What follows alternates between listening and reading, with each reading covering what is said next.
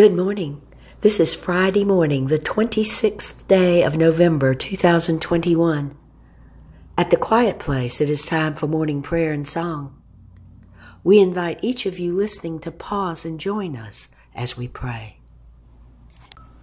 Our morning prayers and songs are now complete, and we return to quiet, listening for the answer to this prayer God, what is it you wish for us to know today?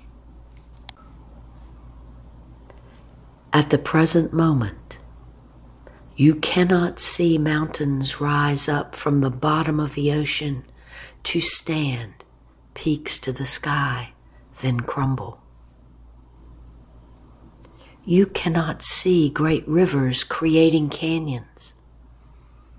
You cannot see lands which were once connected, separate and reform a new topography. There is so much you cannot see, yet you believe from what you have read, studied, and been told. You cannot see the change because it took thousands of years to transpire. And once it does, change still continues. Nothing is dormant. It is all alive. That which you cannot see, I see. I see it as a living tapestry.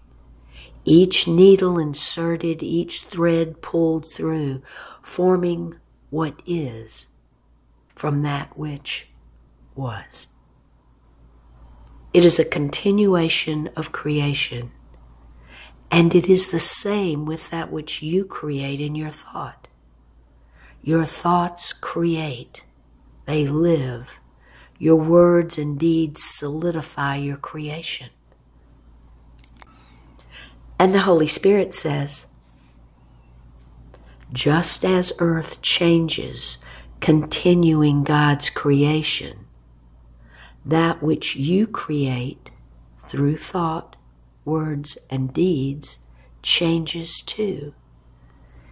Even the darkest thoughts, when held in the light, can be altered and changed into a lesson of great value. You are the master of that which you create.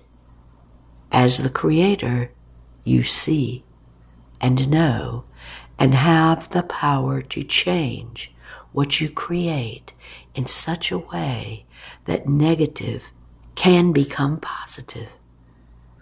You are part of the continuation of creation. All you create is part of the continuation. Your thoughts are the needle. Your words and deeds are the thread. You can pick the colors, the stitch, and as you do, the living tapestry tells your story as it is woven into the fiber of eternity.